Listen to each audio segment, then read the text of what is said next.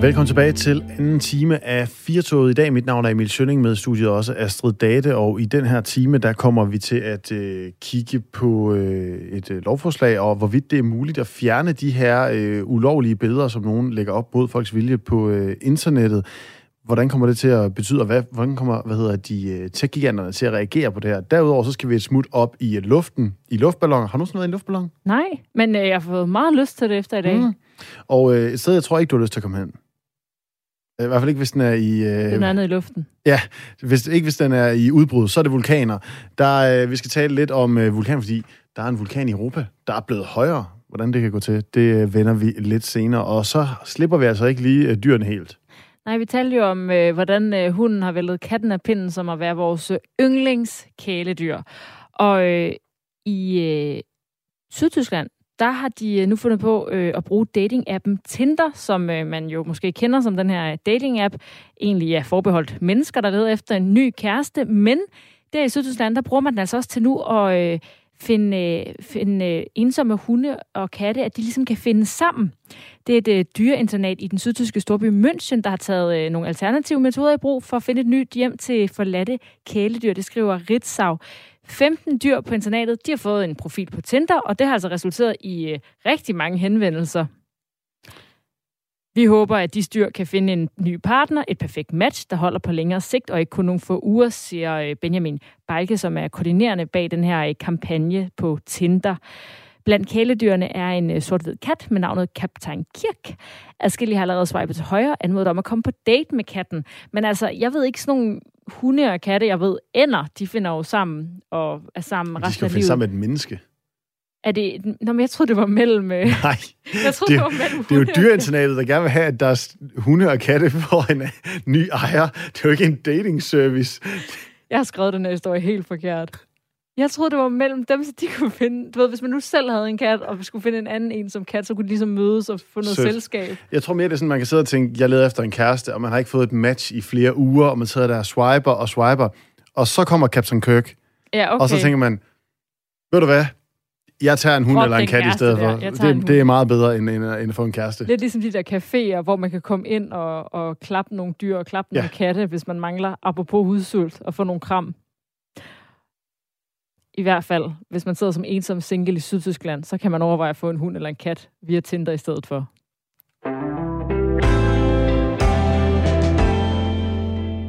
Og vi talte jo øh, som sagt om hunde i øh, første time, og søde billeder og videoer af, af hunde, de kan jo deles til mange tusind mennesker på ingen tid på sociale medier, som for eksempel Facebook og Instagram og YouTube. Og det er jo rigtig godt, hvis det for eksempel er en øh, sød hund, der kan booste ens humør, hvis man har sådan lidt en grå torsdag. Hvis man har brug for lidt anerkendelse. Ja, præcis. Men der florerer altså også øh, langt mere alvorlige og ulovlige billeder og videoer rundt på de sociale medier. For eksempel billeder af overgreb mod børn, hævnporno eller terrorrelateret materiale. Og det vil regeringen nu have sat en stopper for herhjemme. Så med et nyt øh, lovforslag, der vil regeringen sikre, at firmaer som Facebook, Snapchat og YouTube, de fjerner eller blokerer ulovligt indhold på deres platform. Og det skal de altså gøre inden for 24 timer efter det er blevet lagt op. Det skriver DR, og hvis der så er tvivl om, øh, hvorvidt en video er ulovlig eller ej, så skal den altså fjernes inden for syv dage, mens sagen bliver undersøgt. Derudover så risikerer øh, de sociale medier også at få bøder, hvis de ikke overholder de nye tidsfrister. Og Nikolaj Frank, du er tekstjournalist og ansvarshavende redaktør på teknologimediet TechLiv. Velkommen til. Tusind tak. Hvad tænkte du umiddelbart, da du hørte, at regeringen nu vil have Facebook og andre sociale medier til sådan at fjerne ulovligt indhold fra deres platform? Altså man kan sige, at hvis indholdet er ulovligt, så skal det jo i udgangspunktet fjernes. Så det handler jo lidt mere om hastigheden, kan man sige. Det der med, at der bliver sat en eller anden form for tidsgrænse. Øhm, altså jeg synes i udgangspunktet, at det er rigtig godt, at man begynder at regulere og lovgive omkring øh, de store techfirmaer, fordi at det er ligesom det eneste, som de responderer på. Ja, hvorfor er der overhovedet kommet et behov for, at regeringen går ind og laver stramning over for sociale medier? Jamen, det er jo fordi, at hvis der ikke er nogen øh, lovmæssig grund til det, så er det jo ligesom bare deres egne regler, der gælder. Og øh, så bliver det hurtigt, at, øh, altså, at, at de øh, kører på frihjul, de her kæmpe techfirmaer, og ligesom bare lader tingene ske. Det, som de reagerer på, det er jo, altså lovgivning, det bliver de nødt til at forholde sig til, og bøder, det er det eneste, de sådan, i virkeligheden forstår. Og øh, det er jo en øh, privat virksomhed, sådan noget som øh, Facebook for eksempel. Hvordan tror du, at, at øh, de her tech-giganter vil tage imod sådan et lovkrav fra øh, Danmark? Jamen altså, jeg tror, de forholder sig meget nøgternt til det. De har jo ikke rigtig noget af øh, nogen anden mulighed end at rette ind, og så kan de trække sig ud af landet. Men det er jo ligesom sådan, det er, at hvis man øh, laver forretning forskellige steder, så bliver man nødt til at rette sig ind under den øh, lokale lovgivning. Og hvis den er sådan i Danmark, at man skal fjerne ulovligt indhold inden for 24 timer, så skal de jo i udgangspunktet følge det. Og hvordan reagerer de her øh, tech-virksomheder generelt? Fordi man kan sige, det er jo, øh, det starter måske lidt som det, det vilde vesten, og så kan det godt virke som om, at, øh, at øh, de fleste regeringer, og også måske nogle af os øh, privatpersoner, er begyndt at se, hov, hov, I er måske ikke helt dem, vi øh, troede, I er, og ligesom bombarderet dem med alle mulige forskellige krav. Hvordan har de reageret på det? Føler de sig under pres? Altså, jeg, jeg, jeg, jeg ved ikke, om de føler sig under pres. Det er klart, at der er et tiltagende pres på dem alle steder i verden, både i, i deres hjemland USA, når vi snakker om, om de firmaer, I nævnte før, men jo også i Europa. Øh, så det tror jeg ligesom er et vilkår, som de opererer ud fra. Men jeg tror sådan set også, at de er interesseret i, at der kommer nogle klare regler, fordi det er også svært for dem selv at skulle opfinde nogle regelsæt for, hvad der er, er rigtigt og forkert. Så, så på nogle måder tror jeg egentlig, de er okay tilfredse med, at der er nogle andre, der, der sætter grænserne, så de ikke selv er tvunget til det. Og man har set flere lande de senere år begyndt at lovgive imod, at øh, for eksempel ulovligt indhold bliver spredt via sociale medier. Tyskland de indførte tilbage i 2017 en lovgivning, der øh, forpligter sociale medier til at fjerne ulovligt indhold inden for de her 24 timer, efter de har modtaget en henvendelse fra en bruger. Og her der risikerer man altså øh, som social medier at få en bøde på op mod 50 millioner euro, hvis øh, man ikke overholder den lovgivning. Er der i virkeligheden tale om, at vi her i Danmark er sådan lidt bagefter i forhold til at lovgive over for de store tech-virksomheder? Altså man kan sige, nu henviser du til Tyskland. Det er, så vidt jeg ved, det eneste sted, hvor de har den her regel lige med de 24 timer, og det er også det, som, som den danske regering er inspireret af. Øh, jeg synes, at vi har været lang tid om at komme på banen øh, i det hele taget, ikke kun på det her område, men i det hele taget forholde sig kritisk og, øh, til, hvordan de agerer i vores samfund og, og, og ligesom lovgive om, omkring det. Og man kan sige, at regeringen har jo i, i juni måned ligesom fremlagt sådan en, en hvidbog for, hvordan de i stigende grad vil, vil lovgive omkring de her tech-firmaer, men jeg synes da helt klart, at man skulle have været på banen for år tilbage, helt sikkert. Og, og kan man sige, at, at i virkeligheden så er det her med at skulle lovgive mod sådan noget som sociale medier, måske ikke noget, man har været helt klar til, altså en udvikling, der er måske er gået hurtigere end hvordan en nationalstat som Danmark og Tyskland og England og alle mulige andre, hvordan de normalt lovgiver i forhold til, hvad der jo er øh, i de fleste vedkommende fuldstændig almindelige private firmaer, så har vi bare at gøre med nogen, der har en lidt større indvirkning, end man måske har været vant til. Der er ingen tvivl om, at det digitale område har sat mange lande under pres. Det er kommet meget pludseligt, og man har simpelthen ikke øh, været klar på, hvad, hvad det egentlig er, det gør, og, man, og, og hvad ens svar skal være på det. Det er også et ekstremt kompliceret område, det her, fordi hvad er ulovligt, og hvad er lovligt? Hvornår er noget over grænsen, hvornår er det ikke? Hvornår er der nogens ytringsfrihed, der bliver knægtet? Hvornår er det, er det okay, at man fjerner det? Det er super kompliceret. Ja, nu nævner du selv øh, ytringsfrihed. Øh, hvis jeg kender debatten ret, så vil der øh, ret hurtigt stå nogen og sige, at det sekund, at man går ind og laver sådan nogle regler om, at, at ting på en eller anden måde skal tages væk for os at blive vurderet, og så er spørgsmålet, jamen, hvem skal vurdere det, og alt sådan noget, jamen så dukker snakken om ytringsfrihed også. Er der ikke en risiko for, at det, det for eksempel kan blive brugt til at krænke folks ytringsfrihed? Altså, det afhænger jo af, hvordan loven kommer til at se ud. Jeg vil sige, at hvis vi snakker om, øh, om, om billeder af unge mennesker, der er nøgne, og som anmelder det og siger, at det er et billede af mig, og det vil jeg ikke have skal være der, så synes jeg, det er, er rimelig straightforward. Øh, og så, så det afhænger også af, hvordan loven kommer til at se ud. Jeg er sikker på, at ytringsfrihedssnakken den vil komme op, men jeg synes sådan set, at der er så meget skrald efterhånden på nogle af de her sociale medier, at, øh, at det er fint nok, at man begynder at forholde sig til, hvad, hvad man egentlig vil acceptere. Fordi at, at forløbet har, det været, har der været så frit spillerum, at, at, at det i hvert fald heller ikke har været positivt, kan man sige. Nej, nu siger du selv, der er, der er meget skrald, og øh, i sidste uge, der talte vi om øh, det her med, øh, hvad hedder det, stødende kommentarer i Facebook-feeds, og hvordan man ligesom kunne gøre med algoritmer for at komme dem til livs og alt sådan noget. Det kan jo godt virke som en fuldstændig umulig opgave at tage øh, et sted, hvor hele verden er, og øh, tempoet det er helt ekstremt højt, og der bliver delt helt utroligt meget, at skulle kunne gå ind og ligesom lave noget, der kan, der kan deal med det her. Er tech-virksomhederne overhovedet altså gearet til at kunne leve op til de her lovgivninger, som de måske bliver ramt af? Altså, jeg tror, det er så simpelt som, at hvis du lægger et lovkrav om, at de skal fjerne indhold inden for 24 timer, så bliver de nødt til at hyre nogle flere mennesker. Og hvis vi kigger på deres markedsværdi og deres indtjening, så har de rigelig råd til det. Og det er også noget af det, man så i Tyskland, det er, at de kommer til at hyre flere mennesker, der skal kigge på indholdet. Så det tror jeg er sådan et, et helt lavpraktisk resultat. Om de er klar til det, Altså, det ved jeg ikke. Det er, det er en nærmest umulig opgave, når der bliver lagt så mange milliarder stykker indhold op hver dag. Men, øh, men man skal jo starte et sted, kan man sige, og det er jo ved at, at hyre nogen, der skal kigge på det, så det ikke kun er algoritmer, der skal forsøge at begrænse det, det indhold, man ikke øh, vil have. Og da vi talte tidligere, der sagde du, at den her øh, tendens kommer vi til at se mere af. Altså sociale medier bliver tvunget til at tage et større ansvar for øh, for eksempel ulovligt indhold. Hvordan ser du det? Jamen, jeg tror ikke, det er nødvendigvis kun af sociale medier. Jeg tror, det er tech-firmaerne øh, som, som helhed. Øh, altså, der er jo allerede... Øh, altså, EU presser jo hårdt øh, på, på noget med konkurrencelovgivning og monopoldannelse og sådan noget. Så, og i, i, i USA er der også enormt... Øh, altså, der, der vokser presset også, og der kommer også til at komme noget lovgivning, hvor man på en række områder vil have dem til at rette ind. Det er ved at blive en moden sektor, den her digitale sektor, og, øh, og, og, og derfor er lovgivningen også forhåbentlig ved at følge med, fordi der har ikke, øh, der har ikke været noget svar på den nye virkelighed, som, som de her tech-giganter har skabt. Og nu siger du selv der med, jamen altså, når man kigger på deres øh, markedsandel og deres markedsværdi, jamen så øh, har de råd til at øh, ansætte nogle nye.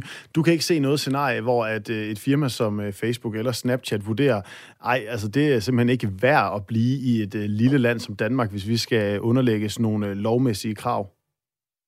Ja, det, altså hvis man, det kan det måske godt i sidste ende komme dertil. Man så jo lidt i, i Australien, hvor der var noget debat om betaling for, for brug af nyheder, hvor at, at Facebook truede med at, at trække sig ud, men, men man finder jo en løsning på det, ikke? og det, det, det tror jeg også, man vil gøre her. Jeg tror, det skal være meget gralt, før at de vil overveje at trække sig ud. Også et lille land som Danmark, fordi at jeg tror, at den her type lovgivning vil komme til at sprede sig til mange andre steder. Så, så det, det tvivler jeg på vil blive resultatet. Nikolaj Frank, tekstjournalist og ansvarshavende redaktør på teknologimediet TechLiv. Tak fordi du var med her. Det var så let.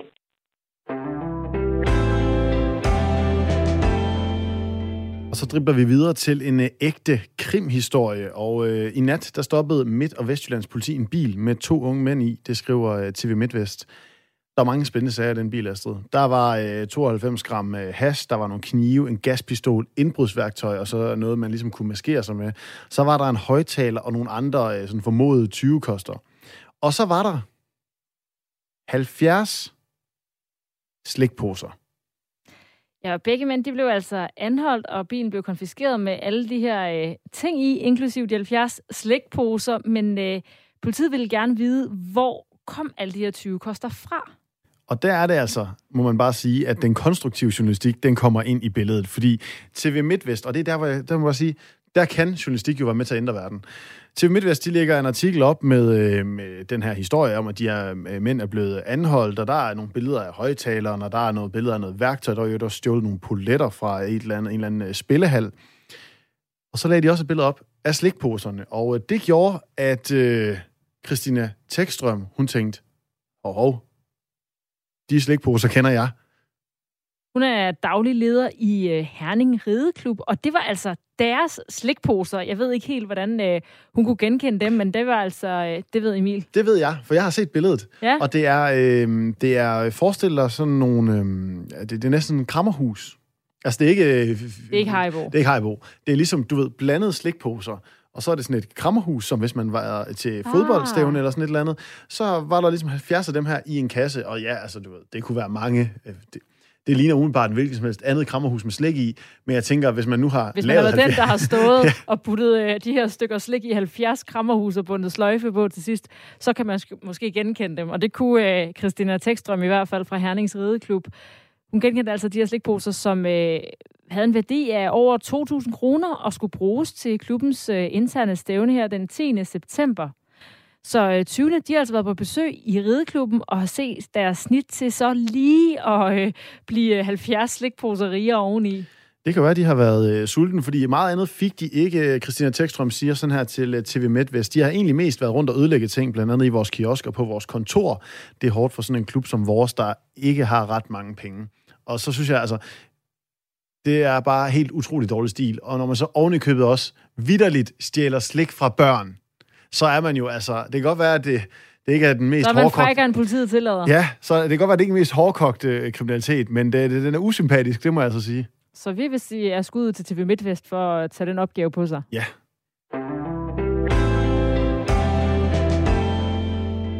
Hvis man har været øh, lidt rundt på Fyn de sidste par dage, så har man måske øh, undret sig over at se en masse farvede pletter på himlen. Der er nemlig en øh, masse luftballoner, der svæver rundt på himlen i de her dage, og det er fordi, der er intet mindre end Danmarksmesterskabet i ballonflyvning. Og nu har vi fået fat i dig, Tina Krongård. Du er en af deltagerne ved det her DM i ballonflyvning. Velkommen til. Tak skal du have. Jeg bliver nødt til at starte med at spørge, altså er, er du sådan stille og roligt svævende på vej hen mod et Danmarksmesterskab? Det kan man ikke sige. Jeg ligger sådan uh, godt midt i feltet på en syvende plads PT, så vidt jeg kan regne ud. Men uh, der er ikke nogen officielle resultater på plads, så det er lidt usikkert. Men nogenlunde midt i feltet er, min, uh, er mit bedste bud. Så du vil sige, det er måske lidt oppe i luften, om du bliver Danmarksmester? Ah, ah, der er nogen, der er klart øh, bedre end mig, og som øh, flyver meget mere end mig, og har meget mere udstyr end mig. Så der er sådan en, en topklasse på en sådan 3-4 piloter, som er klart øh, i front, og så ligger vi nogle andre sådan lidt mere nede i middelklassen, kan man godt kalde det. Så øh, i middelklassen ligger jeg meget pænt. Og hvordan foregår sådan et DM i ballonflyvning? Jeg tænker, hvis jeg så dem svævende forbi, så tror jeg ikke, at jeg vil nødvendigvis genkende, øh, at det her det var faktisk et øh, Danmarksmesterskab, der er i gang. Hvordan, øh, hvordan er sådan rammerne omkring det?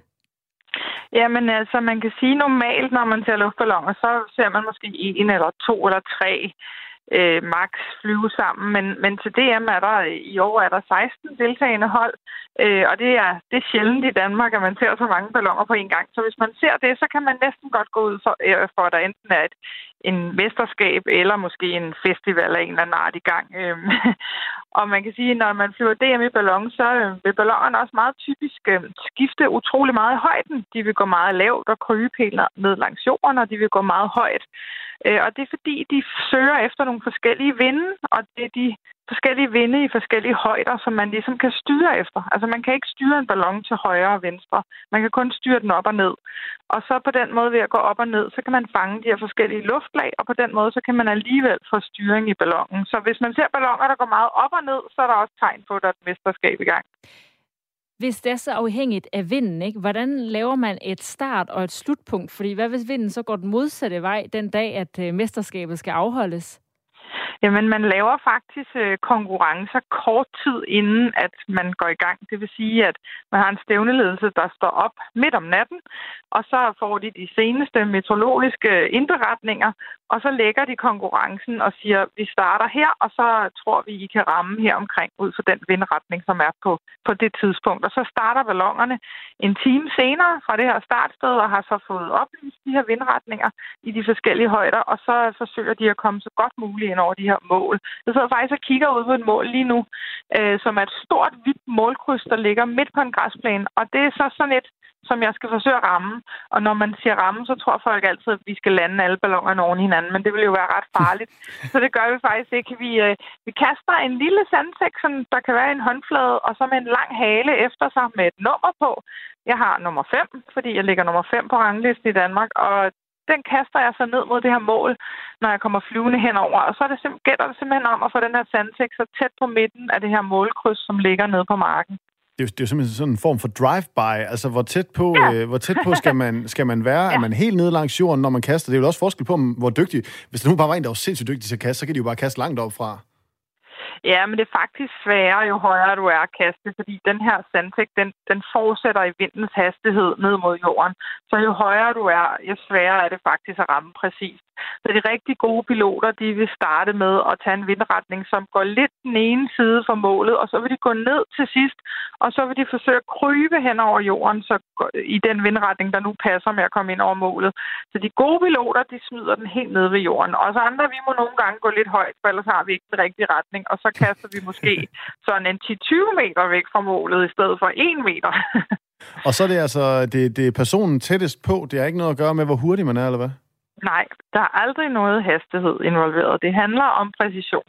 Så, så er ikke nogen øh, sådan luftdueller op, hvor at du lige prøver at snige dig forbi en, og så lige dumper til dem med kurven for lige at få en forlomme? Det må man faktisk ikke. Man må ikke skubbe til hinanden. Man må godt øh, sådan have hylster mod hylster, men man må ikke ramme sin kurv mod en anden hylster, fordi så kunne man risikere at rive i stoffet og lave hul i ballonen. Så det er meget forbudt. Og du kan også sige, fordi vi alle sammen flyver med vindens hastighed, så er der jo ikke nogen, der flyver hurtigere end andre. Der er selvfølgelig godt være en højere hastighed end en højere højde, men, men altså, der er ikke noget... Det handler ikke om at komme først. Det handler om at ramme præcist. Og, og, og nu siger du så, at I flyver jo så alle sammen nogenlunde med den samme fart. Altså, er, er ballonflyvning, er det en særlig seværdig sportsgren? For ellers de andre i godsøjne ræs, der handler det jo tit om, at ting skal gå hurtigt. Her går det vel lidt langsomt? Ja, og især fordi det er faktisk lidt farligt at flyve ballon, hvis det blæser for meget. Så det flyver kun i svage vinde. og derfor så går det jo ikke så hurtigt. Altså, der er virkelig mange tilskuere. Vi, vi befinder os på Nordfyn øh, tæt ved Bogense, og, og der kommer rigtig mange mennesker ud og kigger. Især starterne er virkelig flotte, når der letter sådan 16 balloner stort set på samme tid fra en stor mark. Så ser det virkelig fascinerende ud. Øh, og man kan komme ret tæt på, og altså nu er der jo corona, så vi vil helst ikke have, at de kommer helt ind til kurvene, men, men altså det er jo muligt at stå ret tæt på og kigge, når de her 16 ballonger bliver blæst op. Først bliver de jo blæst op med kold luft, og så kommer de sådan op og og fylder sådan ud, mens de stadig ligger på jorden, og så varmer vi med vores brænder, og så rejser de så langsomt, indtil de står op i lodretsposition, og så først derefter letter de, og det er altså et ret smukt syn. Så jeg vil sige, det er rigtig publikumsvenligt, faktisk. Og øh, der er måske nogen, der kender, øh, altså mange kender jo nok, hvordan sådan en luftballon ser ud. Nogen har måske enten været der selv, eller set de her luftballoner, der er nede i det her øh, Cappadocia nede i, i Tyrkiet, hvor der altid ja. er sindssygt mange luftballoner, mens solen står op, og er en kæmpe turistattraktion. Ja. Altså er det den slags, eller er det sådan en konkurrenceluftballon, man flyver i? Hvordan ser de ud, dem I flyver i? Jamen, de ligner fuldstændig dem, man klassisk øh, man, man kender. De, dem, man flyver med øh, kommercielt, som sådan et sted som Cappadocia i Tyrkiet eller andre steder, de vil oftest være lidt større, fordi de vil jo gerne forsøge at have mange passagerer med. Øh, dem, vi flyver med, det er jo sportsballoner, så de er lidt mindre, øh, og der er måske kun plads til to eller tre i ballonkurvene. Men altså, selvom jeg siger lidt mindre, så kan jeg fortælle dig, at min er 18 meter høj, så lille er den jo altså ikke. Og hvordan, øh, Tina, kom du overhovedet i gang? Hvordan begynder man at flyve luftballon? Altså, jeg kom i gang, fordi min far, han øh, fløj. Øh, da jeg var barn, begyndte han at flyve. Og så kom jeg langsomt med ind i sporten, og i mange år så fløj jeg som navigatør med ham. Og så på et tidspunkt, så tænkte jeg, ah, nu må jeg selv få taget det certifikat, så jeg ikke er afhængig af, at han, han skal op og flyve. Og så, øh, nu har jeg faktisk haft certifikat i 17 år. Men rigtig mange, der er med i sporten, de er kommet ind i det via noget familie, eller måske havde de venner, de kendte, der fløj balloner, og så synes de, det var fascinerende, og så gik de også i gang. Øh, men det er sagtens muligt at komme ind helt udefra. Det har vi også folk, der gør, der lige pludselig skriver til vores klub og spørger, øh, hvordan kommer vi ind i ballonklubben? Og så kan de blive medlemmer, og de kan komme med ud, og i starten kan de komme med ud som hjælper, og så på et eller andet tidspunkt kan de jo vurdere, om de selv har lyst til at tage certifikat også. Men der er brug for masser af hjælpere. Sådan en ballon er rigtig tung. Mit udstyr vejer 300 kilo, så der skal mange til at bære det, så vi har altid brug for folk. så det er da bare at komme i gang, hvis man har lyst til det. Jamen altså, du rammer en fuldstændig rigtig her. Jeg er på jagt efter en, øh, en hobby. Jeg har kigget på sådan noget som uh, kitesurfing. Det synes jeg virkede lidt dyrt at skulle købe den der, uh, hvad hedder den, uh, den der, hvad hedder sådan en? drag, Kiten. som, man, uh, som man, ja. uh, man, man flyver med, så har jeg tænkt, åh, hvad med noget klatring? Men der skal man også have du ved, noget, nogle seler og noget værk.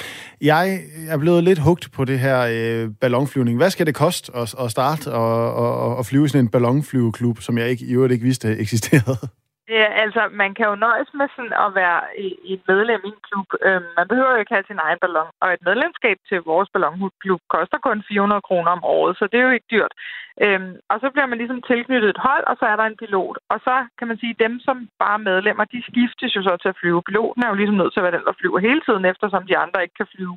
Men de kan så komme med op i kurven som det, man kalder navigatører, og hvad dem, der hjælper med at læse kort og så videre. Mit hold for eksempel, de består af fem andre end mig, og de skiftes så til at flyve. Så det behøver ikke på den måde overhovedet være en dyr sport. Men hvis man selv vil købe en luftballon, og selv vil være pilot, og selv vil flyve hele tiden, så skal man regne med 250.000. Så det er dyrt. Så kan det godt være, at det faktisk er bedre at vælge enten øh, klatring eller kitesurfing. Det virker ja. til at være lidt mere betaleligt. Øh, øh, ja. Undringsspørgsmål nummer to. Flyver man til konkurrencen? Nej, det gør man ikke. Vi kørte i bil over Storebæltsbroen fra København til Bogense. Og nu siger du selv, øh, Bogen, så hvis man nu er blevet hugt og tænker, jeg vil da egentlig gerne se nogle af de her, jeg kommer ikke til Tyrkiet, og der er jo også øh, en masse skovbrænde dernede, så det kan godt være, at de ikke lige flyver så meget ned i uh, Cappadocia ja. der. Hvis man nu tænker, jeg kunne bare godt tænke mig at se uh, nogle skønne danske luftballoner uh, flyve med uh, vindens hastighed, noget man ikke siger så, uh, så ofte. Hvor skal man så dukke op for at se det her show? Jamen altså, lige nu øh, befinder vi os på det, der hedder Ditlevsdals Bisonfarm i Morud på Fyn, altså lige syd for Bogense. Og det her stævnet foregår så der kan man dukke op. Øh, vi har briefing her kl. 17, og så forventer jeg, at vi nok kører ud til nogle startsteder derefter. Man kan også holde øje med vores Facebook, det er med Ballon Facebook-gruppe, så kan man holde øje med, hvor vi starter fra i dag, og så kan man køre ud øh, og se ballongerne starte. Og det gentager sig igen i morgen tidlig, og hvis det også er værd til det, så gentager det sig også i morgen aften og lørdag morgen. Og nu er og du så er jo, vi færdige. Og du er jo øh, en af de piloter, man kan se flyve i en ballon. Hvad er det, du synes er ja. fedest ved det her ballonflyvning? Jamen, øh, altså, det er jo en, en blanding af, af naturoplevelsen. Det er utroligt smukt at se øh, Danmark oppefra. Man kommer til at se mange forskellige områder af Danmark, når man flyver. DM ligger som regel et nyt sted hver år, i et nyt område af Danmark. Og så er det den her fred og ro. Øh, der er jo helt stille i ballonen, når man ikke brænder. Øhm, og der er også sådan, der er noget fascinerende over det her med, at man kun bliver båret af varm luft. Der er ikke nogen motor. Det er simpelthen fordi, at den varme luft, sådan populært sagt, vejer mindre end den kolde, og dermed så stiger man, når man varmer ind i ballonen. Det synes jeg har sådan virkelig øh, på en eller anden måde sådan en meget simpel øh, måde at bevæge sig på. Den, den er jeg meget fascineret af. Og så er der også en sport, der kræver, at man tænker ikke på noget andet. Man tænker ikke på arbejde eller børnenes madpakker eller noget som helst. Fordi når man flyver, så er det meget intens, når man, man skal fokusere på at ikke lige pludselig styrte ned. Jo, man skal hele tiden med jævne mellemrum lige brænde, og det, er også, det kræver en vis koncentration, så jeg slapper utrolig meget af, når jeg flyver ballons, hvilket lyder lidt sjovt, fordi det er samtidig ret svært. Men, men man har bare fokus et sted, og det kan jeg virkelig godt lide. Tina Krongård, øh, vi håber, du øh, stiger til tops ved øh, DM i øh, ballonflyvning. Du skal i hvert fald have tusind tak for en øh, grundig og seriøs øh, indføring i øh, ballonflyvningens kunst. Noget, der i hvert fald ikke var øh, varm luft. Held og lykke ved øh, DM. Ja, men tusind tak skal I have.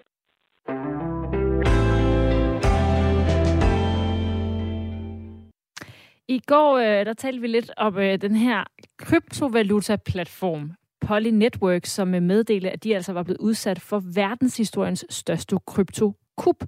Øh, der var nemlig blevet stjålet kryptovaluta for intet mindre end 3,8 milliarder kroner, der altså forsvandt fra platformen øh, og tvang Poly Network til at bede 20'erne om, som havde fået adgang til det her ved at hacke sig ind i deres system, om at levere pengene tilbage. Det synes jeg jo er en, øh, en glimrende. Altså det, det, det, det burde alle jo gøre altid bare. Også fordi, at det jo så utroligt nok er lykkes, fordi i dag der har de fået øh, næsten halvdelen af pengene retur. Lidt flinkere end dem, der havde stjålet slikposerne. Ja. Altså, det er selvfølgelig godt nok stadigvæk lige 1,8 milliarder, de mangler, men det, det er selvfølgelig øh, detaljer. De ramte kryptovalutaer, der er talt om, det er dem, som bygger på det, der hedder Ethereum, som er sådan den næst største efter Bitcoin, så det, der hedder Binance Chain, og så Polygon. Og jeg skal prøve at forklare noget kompliceret på en forhåbentlig nogenlunde øh, simpel måde. Kryptovalutaer, de bygger på det, der hedder blockchain. Man kan altså forestille sig, at en blockchain det er en form for sådan et digitalt dokument eller en liste over værdier eller information, der ikke kan ændres i, uden at det bliver registreret. Og der er altså mange forskellige af de her blockchains, og også tilsvarende utrolig mange valutaer, der øh, forsøger det her Poly Network. Det er ligesom en platform, der forsøger at få alle de her blockchains til at kunne snakke sammen. Og det er altså det, hackerne de har fået adgang til, og øh, på den måde har kunne tage nogle af de her øh, værdier, der var at øh, finde. Jeg har altid fået at vide, at man kan simpelthen ikke stjæle kryptovaluta. Så hvordan kan det her lade sig gøre? Er det maskefaldet for, hvad der jo på en eller anden måde er sådan tech-elskernes hede drøm, nemlig et decentralt pengesystem? Med os nu, der har vi øh, Jesper Bus Nielsen, bitcoin-professor ved øh, Datalogisk Institut øh, på Aarhus Universitet. Velkommen til. Jo, øh, jo tak. Altså, det vi jo gerne vil spørge om, det er, kan man godt stole på den her teknologi? Er den sikker?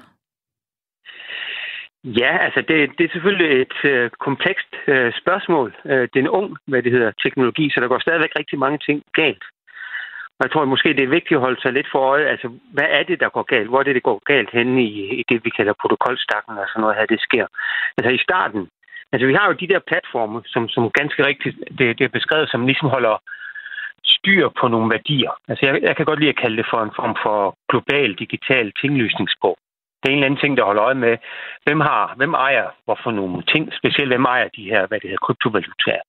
Og når jeg så skal, hvad det hedder, og så kan jeg lave min egen konto på sådan en platform. Så jeg kan simpelthen købe nogle af de der mønter på Ethereum, og det er så på min konto, og det er kun mig, der kan flytte det. For at garantere det, så har jeg en eller anden form for, hvad det er.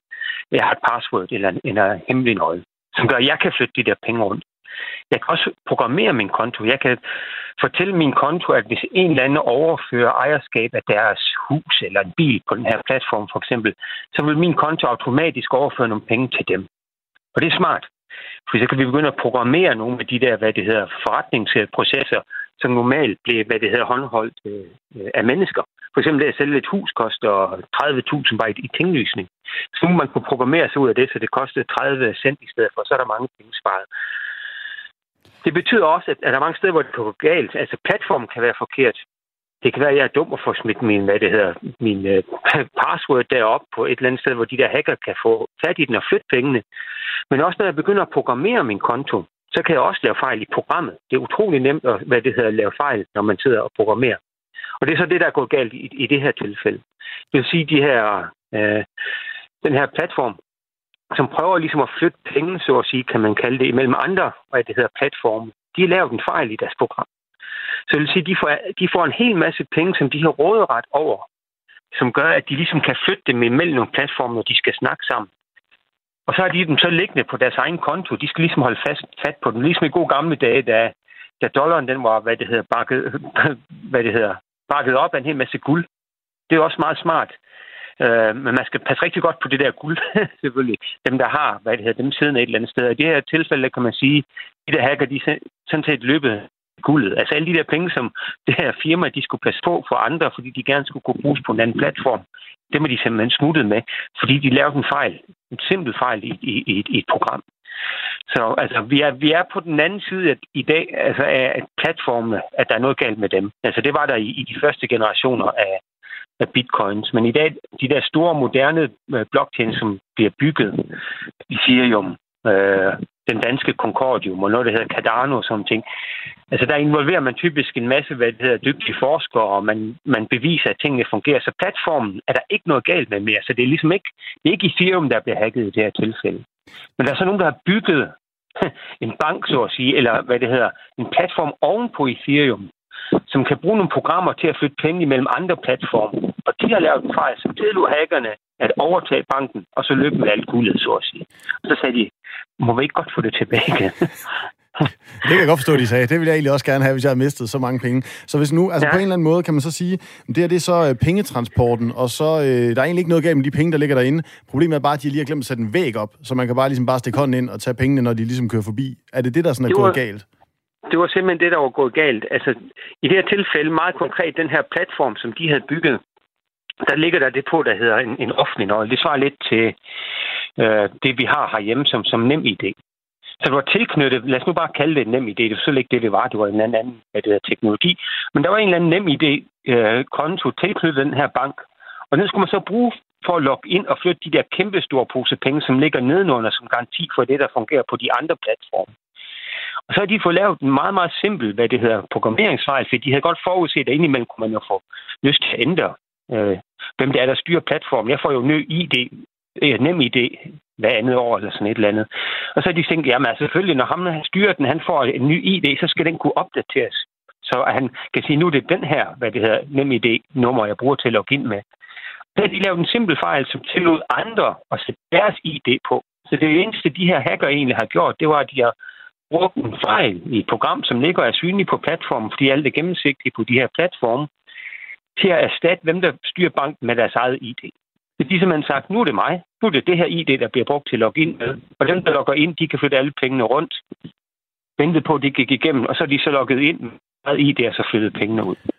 Og Jesper Busnissen, altså øh, bitcoin og blockchain og alt det her, det er jo øh, noget, som øh, kan komme til at ændre rigtig meget, som du også var inde på, med for eksempel det med, hvis man skulle tænke i sit hus, eller, eller, eller noget i den, den stil. Det er jo også en, en øh, hvad kan man sige, øh, en teknologi, som mange måske også er lidt kritisk overfor, fordi at for sådan nogle dødelige mennesker, som Astrid er undertegnet, der kan det også godt være lidt svært at forstå, når man så lige hører, så forsvandt der lige uh, out of nowhere 3,6 øh, milliarder, bare lige sådan, bum, så var de væk. Så kan man ja. godt tænke, nej, det virker ikke som, uh, som noget, vi skal kaste os ind i. Kunne du godt frygte, at sådan en historie som det her, det kan i virkeligheden sætte udviklingen, eller ikke udviklingen, men implementeringen af de her ting lidt tilbage? Det, altså, mange også, som er seriøst involveret i det, øh, hvad det hedder. Vi bliver selvfølgelig ked af det, hver gang det sker, det der. Øhm, og det er jo fordi, det stadigvæk er en meget, hvad det hedder, ung, hvad det hedder, teknologi, og hvor tingene bare kører hurtigt. Ikke? Altså, vi er jo der, Øh, hvis det svarer til at bygge biler, det her, så er vi jo der, hvor der ikke er kommet sikkert endnu. Der er knap nok bremser i dem. Ikke? Øhm, og det er simpelthen, fordi alle kan se, at der sker et eller andet vigtigt her, så alle vil gerne være med på vognen. Nogle gange går det lidt hurtigt. Men man kan jo spørge sig selv, hvem, hvem kan finde på at programmere en bank, lad os nu kalde det det, øh, i det her tilfælde, hvor man laver en fejl, der gør, at man bare kan løbe væk med 4 milliarder. Altså hvis man kigger på, hvordan en normal bank fungerer, og alle de processer, der er omkring det, øh, så det er jo enorme mængder af penge, der går ind i at holde tingene sikre og sørge for den der database, der står i banken og holder styr på, hvem der har hvor mange penge og hvem der har hvorfor nogle prioritetslån, at den er sikker og den er bagget op. I det her tilfælde så er det fordi, vi har noget at gøre med noget, der, der, der ser nyt og spændende ud, og hvor tingene bare går hurtigt, og hvor, hvor alle ligesom kan komme med på det, så går det bare nogle gange lidt for hurtigt. Men der er en kæmpe understrøm af meget, meget seriøse, hvad det hedder, øh, firmaer, som også er ved at bygge nogle af de her ting op solidt fra bunden af. Altså sådan noget som og gennem de der hemmelige nøgler, for eksempel. Der har vi et, et, et, et dansk firma, som faktisk er med, øh, hvad det hedder, verdensførende, som hedder Sebio, som er i Aarhus som arbejder sammen med SBI, som er en af, en af de allerstørste banker i, i Asien, som gør, at man kan tage de der nøgler og så opbevare dem forskellige steder. For eksempel en ting på en server, en ting på din computer, en ting på din mobiltelefon, som gør, at hackerne ikke bare kan komme og løbe med det. Det ligner faktisk rigtig meget det, vi har med NemID. Igen, det, det, det, det er en anden god parallel. Altså det, vi har med NemID, hvis man ved, hvordan det er bygget op, der er enormt mange niveauer af sikkerhed i det, der gør, at en hacker ikke bare kan komme og overtage din identitet. Hvorimod i kryptoverdenen, så får du sådan set bare udleveret det der, de der kryptografiske nøgler, og så skal du selv ligesom huske dem. Så putter folk dem på en hvad der post stikker, sætter dem på skærmen, eller på sådan et stykke hardware, de går med i lommen og så taber. Der er bare en kæmpe stor forskel i, hvor, hvor moden er de her ting. Og det er jo fordi, på trods af hvor meget vi hører om blockchain i dag, så er det jo stadigvæk i opstarten. Det er jo en promille af verdensøkonomien, eller den finansielle økonomi. Når det bliver stort, når de rigtig store spillere kommer ind her, altså store internationale banker og sådan noget, så vil det blive solidt på en helt anden måde. Altså der vil komme nogle industrier ind under det, som hjælper os med at beskytte os. Ja. Det, det, det er... Øh, det er, hvad hedder det, øh, anden gang i dag, jeg finder ud af, at jeg er lidt af en øh, parodi på, øh, på mig selv, fordi jeg har også min kode til der, hvor jeg opbevarer mine øh, kryptovaluta, som jeg købte på et eller andet tidspunkt. Den har jeg også liggende, godt nok ikke på en post-it, men på en gammel øh, sådan, kvittering i en skuffe derhjemme, så det er godt at høre, at jeg bare passer perfekt ind i stereotyperne. Ja, jamen det, det kunne være en god idé at fortælle. Øh, nu ved jeg ikke, hvor mange penge, der er beskyttet af den. I, I det mindste få lavet en kopi og putte den i en bankboks, så den ikke brænder.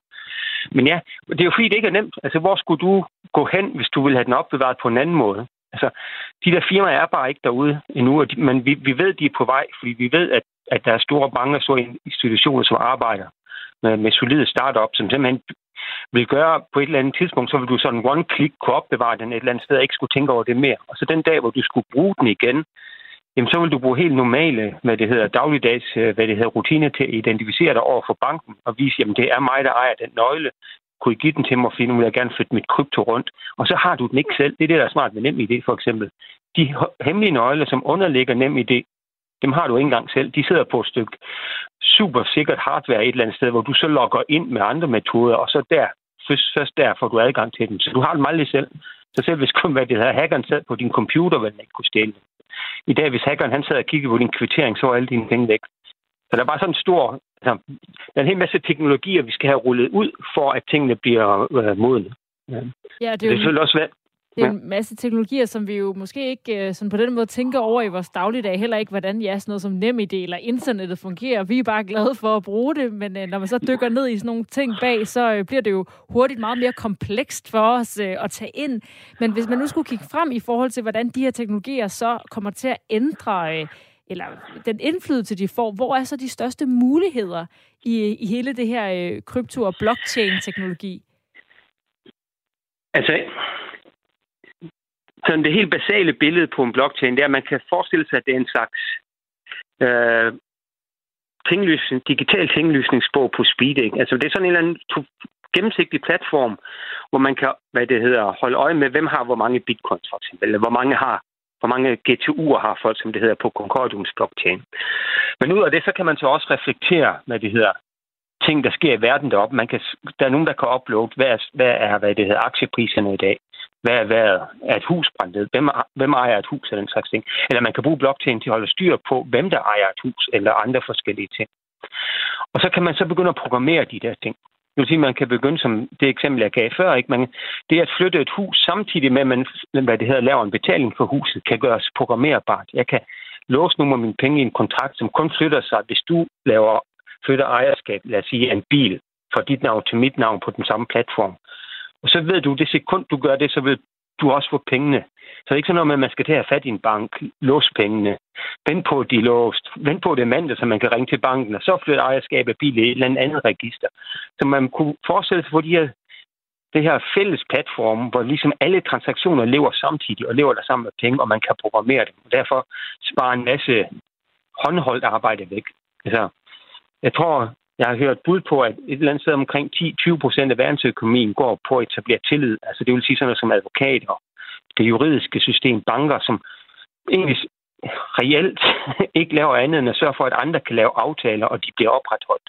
Det er jo et enormt overhead, 20 procent af verdensøkonomien. Hvis vi bare kunne spare halvdelen af til væk, så er det 10 procent af verdensøkonomien. Så det, det bliver dertil, altså at lave billig tillid og, og være med til ligesom at gennemtvinge, at, at, at aftaler sker. Det bliver også kunne blive meget billigere at lave aftaler. Man kunne begynde at lave sådan nogle bitte små mikrokontrakter, som egentlig bare er kode, og begynde at lave aftaler om, om, om, om bitte, bitte små ting, som man ikke kunne i dag, fordi det der overhead med at gå hen og betale en advokat og, og overhovedet skulle overskue, at det havde gået i retten med det, hvis det ikke blev opretholdt, gør, at vi kan ikke lave hvad det hedder, aftaler, hvor, hvor vi flytter nogle få cent for en pose peanuts, eller hvad det nu skulle være. Altså, så der vil formentlig komme en hel masse andre business cases, vi slet ikke havde tænkt på endnu. Vi følger spændt med, og så er der måske nogle advokater og bankfolk, der er lidt mere spændte på, øh, om deres job kan bibeholdes, når det her blockchain for, altså, bliver en øh, normal del af vores hverdag. Tusind tak, Jesper Buhl Nielsen, fordi du Jamen, var med det var her. Så lidt, øh, ja, det var så lidt. Det var, det var sjovt. Altså øh, Bitcoin-professoren fra Datalogisk Institut på øh, Aarhus Universitet. Europas højeste vulkan Mount Etna ligger på Sicilien i Italien. Den har indtil for nylig været 3.324 meter høj. Men Italiens agentur for monitorering af vulkaner, fordi sådan et har de, og det er fedt, øh, har nu meddelt, at Etna er 3.357 meter højt. Henning Andersen, du er forfatter til en række bøger om vulkaner og en øh, vulkanekspert. Øh, hvordan kan det ske, at øh, Etna på den her måde bliver øh, 23 meter højere? Jo, det skyldes simpelthen af alt det materiale, det vil sige al den glødende lava, øh, du ved, der presses op igennem en vulkan i et udbrud, plus øh, aske og sten og, og så videre. Øh, fordi et vulkanudbrud, det er jo en afgasningsproces fra jordens indre. Så alt det materiale, der bliver slynget ud i sådan et vulkanudbrud, det er jo med til at bygge bjerget højere og højere op, fordi det bliver slø- nok slynget op i luften, specielt asken, men de tungere sten, de triller ned af skråningerne rundt omkring øh, udbrudsåbningen, altså krateret i toppen af vulkanen. Og så køler stenene af, og så bliver bjerget simpelthen bygget højere og højere op i vejret. Og på den måde er alle vulkaner på vores jordklode bygget op igennem mange, mange tusindvis af år. Og en vulkan som Etna, der nu er, er blevet helt, kommet helt op til 3.367 meters højde, er også bygget op øh, igennem mange, mange, mange udbrud igennem øh, 100.000 vis år. Og vi ved nu, at Etna er dannet i begyndelsen af vulkanen. Øh, den begyndte at blive dannet på bunden af havet, øh, af Middelhavet, fordi der, hvor vulkanen nu ligger i dag, der var der for to millioner år siden en kæmpe stor havboat. Og så sker der jo det, at øh, der, en, øh, vulkanen begynder at få udbrud under havets overflade. Og først bygger sig op som en undersøisk vulkan, så kommer den op til havets overflade, og så fortsætter den sin udbrud igennem 100.000 vis af år. Og på den måde er vulkanen altså bygget op i form af en kejle. Og, og sådan er alle vulkanerne bygget op igennem øh, 100.000 vis af år, også millioner af år. Hvis vi nu kigger på, på, på Etna, er det sådan en vulkan, der tit er i udbrud, siden den så også ja. stiger så, ja. så hurtigt? Ja, Etna er meget, meget aktiv, og man har faktisk beregnet den til at være en af verdens mest virksomme vulkaner. Det vil sige, at der er altså også andre vulkaner, der er lige så aktive som Etna. Øh, Kilauea på Hawaii for eksempel i Stillehavet, og der er også Stromboli, en italiensk ø, som ligger i havet ud nord for Sicilien og ikke så langt fra Napoli, hvor vi har en af de mest farlige vulkaner, kan man sige, Vesuv, Det var den, der begravede Pompeji for 2000 år siden. Men det er en anden type vulkan, fordi dens magma, det vil sige den materiale, altså det lava, der kommer ud af vulkanen i udbrud, er en mere sejflydende type i Vesuv. Og derfor er dens udbrud mere eksplosiv. Men Vesuv har lange hvileperioder imellem sine udbrud. Det har Etna ikke. Og når Etna er så virksom, som det er, og det er jo så det, øh, man spørger om. Og det er simpelthen fordi, at der kommer ekstra meget magma op fra jordens indre, altså glødende indre. Jorden skal jo af med sin overskudsvarme, og i form af magma, der kommer op og strømmer ud som lava. Og det sker altså øh, igennem Etna. Og øh, det, det er så foregået igennem de her to, godt og vel to millioner år, fordi naturen har tid nok at tage. Øh, og når Etna er så virksom, som den er, og det er så det, der er, er spørgsmålet, så er det fordi, at Etna ligger på den afrikanske kontinentalplade, presser sig fra sydøst ned og ind under Sicilien og knækker i flere hundrede kilometer dybde. Og så samtidig med, at der stiger magma op fra jordens indre i form af balloner, øh, der hvor pladeforskydningen sker. Fordi altså, det er jo de her plader, der bevæger sig. Det er også pladeforskydningerne, der oversætter de store jordskælv, som vi har rundt omkring på vores jordklode. Men Etna ligger altså, øh, hvor, hvor sådan en pladeforskydning presser sig fra sydøst ind under Sicilien. Og samtidig med, for at gøre Etnas historie mere impliceret, så ligger Etna også på en lille hotspot. Det vil sige, hvor der kommer ekstra meget øh, magma op.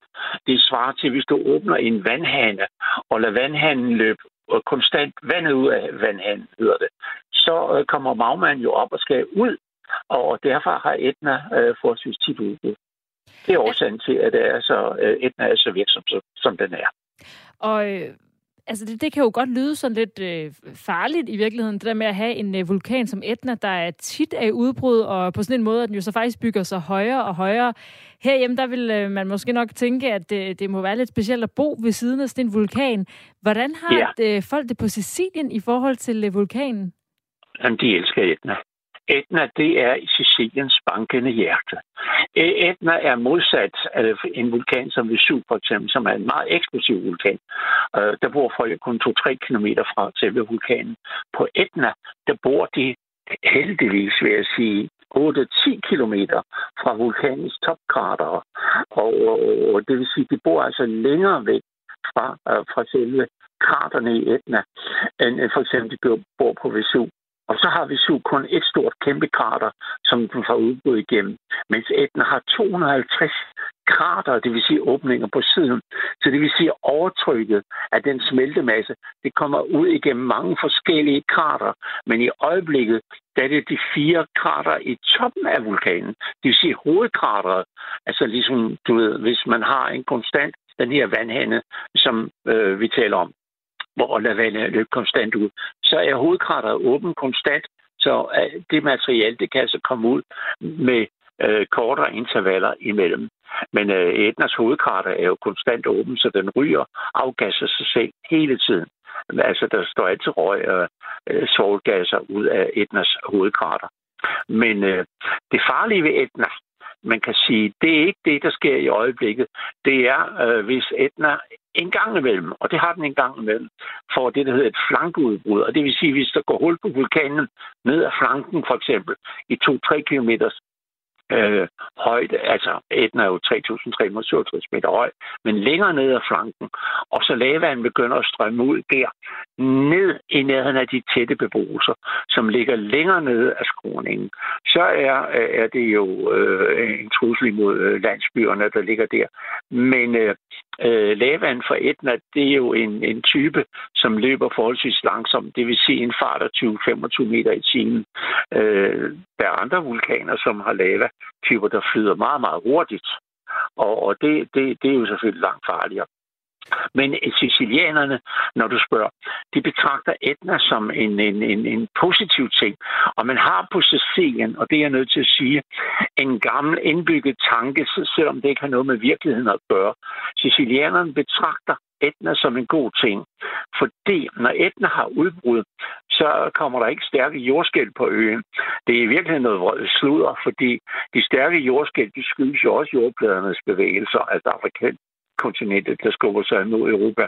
Men øh, i det her tilfælde, der tror, forestiller man sig, at når overtrykket kommer ud igennem vulkanen, så kommer der ikke stærke jordskælv.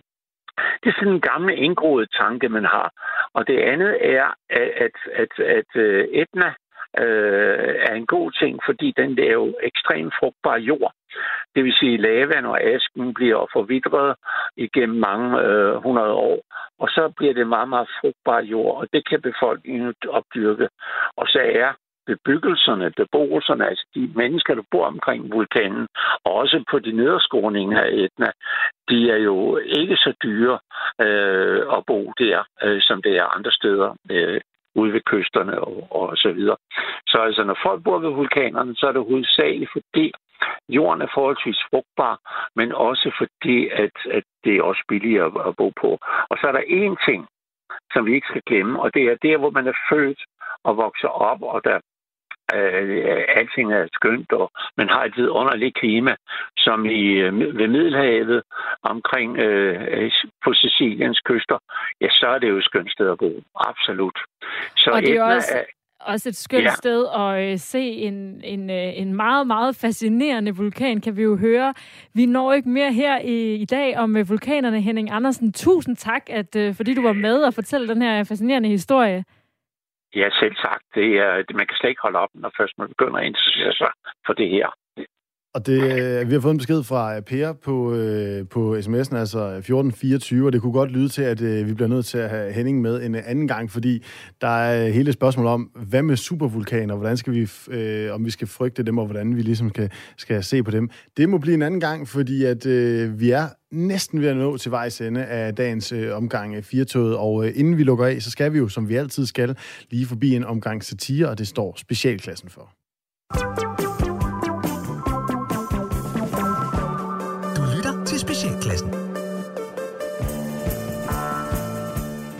Ja, så er vi tilbage her i Quiz med Lis, og vi skulle meget gerne have endnu en lytter igennem. Hvem har vi igennem? Ja, ja goddag, du taler med Claus fra Holbæk. Claus, er det korrekt forstået? Yes. Ja, Claus. Jamen, så hørte jeg rigtigt. Claus fra ja, Holbæk. Ja, det er Claus fra Holbæk. Ja, goddag Claus. Velkommen til programmet. Goddag. Nå, Claus, hvad får du hverdagen til at gå med? Ja, men jeg, jeg er på noget overførselsindkomst, men det, der ligesom øh, holder mig kørende, det er, at jeg har en blog omkring superhelte. Mm, og jeg er meget inde i det her uh, Marvel Cinematic Universe uh, versus det, der sker i tegneserierne. Mm. Og alle de diskrepanser, der er imellem de to ting, uh, hvor jeg slår meget hårdt ned på, uh, på, på filmene, fordi jeg synes, at det er, det er forkasteligt den måde, at, at det er blevet mere... Det er som om, det er finere, hvis det har været på film, end, end, end det er i tegneserierne. Så, så det, det er sådan lidt... Uh, Ja, den kan godt, den kan godt blive lidt ophedet, den debat, der er derinde nogle gange. Ja, men der, men der er læsere til den, kan jeg næsten forstå. Det kan jeg love dig for. Dejligt det at høre. kan jeg love dig for. Det er jeg glad for at høre, men uh, lad mig høre en gang. Uh, du har også et svar til mig på dagens spørgsmål, er det korrekt? Jo. Og det er uh, lasagne. Lasagne. Lasagne. Ja, den italienske spise. Lad mig høre en gang, hvad, hvad bragte dig på sporet af det? Jamen, det var kød i lag. Det var kød i lag. Ja, det kunne have været ja. mange ting, men det var den ledetråd, der gjorde, at du i hvert fald kom med det svar. Det var det, der gjorde, at jeg tænkte, det må være lasagne. Og Claus, nu skal du høre, det er nemlig fuldstændig korrekt. Det, ja. da, svaret, svaret på dagens spørgsmål er nemlig lasagne. Ah, det er så fedt. Nu skal du høre en gang, du kan vælge imellem et helt nyt sæt vinterdæk fra Michelin fra T. Hansen, ja. eller en quiz med list drikkedunk. Ja, den er nem, for jeg har ikke nogen bil til de dæk der. Oh. Øh, så det er der ikke dunk. Det er en drikkedunk. Vi sørger ja, for at få en quizmelis drikkedunk afsted til Holbæk, så yes. lad, mig, lad mig høre en gang, hvad skal resten af dagen gå med? Skal du skrive på bloggen, eller? Nej, nej, nej. Jeg, jeg har fået uh, lavet dagens opslag og debat derinde, så nu, uh, nu, går, nu skal jeg ud, og så skal jeg samle penge ind til min lille forening, som hedder Bøser ud af Holbæk. Uh, jamen, tak fordi du ringede.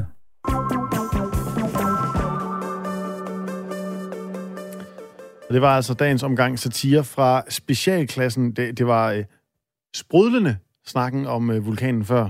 Ja. Det var nærmest et udbrud. Ja, det var slet ikke til at stoppe. Nej. Det var skønt. Selv Ej, vi skal høre mere om vulkaner. Jeg elsker ja. vulkaner. Jeg har, ja, ald- har aldrig været på en vulkan. Og der, vi nåede at stille øh, et eller to spørgsmål. Mm. Altså, vi har, havde jo mange flere. Ja, ja, ja. Nu skal jeg gå i seng i aften og ikke Vi får noget. Henning tilbage. Ja. Og øh, apropos det der med at være tilbage, jamen, så er vi selvfølgelig også det i øh, morgen. Det er samme tid, samme sted, ugens sidste dag og ugens sidste omgang. 4 15 til øh, 17 her på Radio 4. Tak fordi I lyttede med i dag. Mit navn er Astrid Date, med mig Emil Schøning. Nu er der nyheder. Klokken den er 17.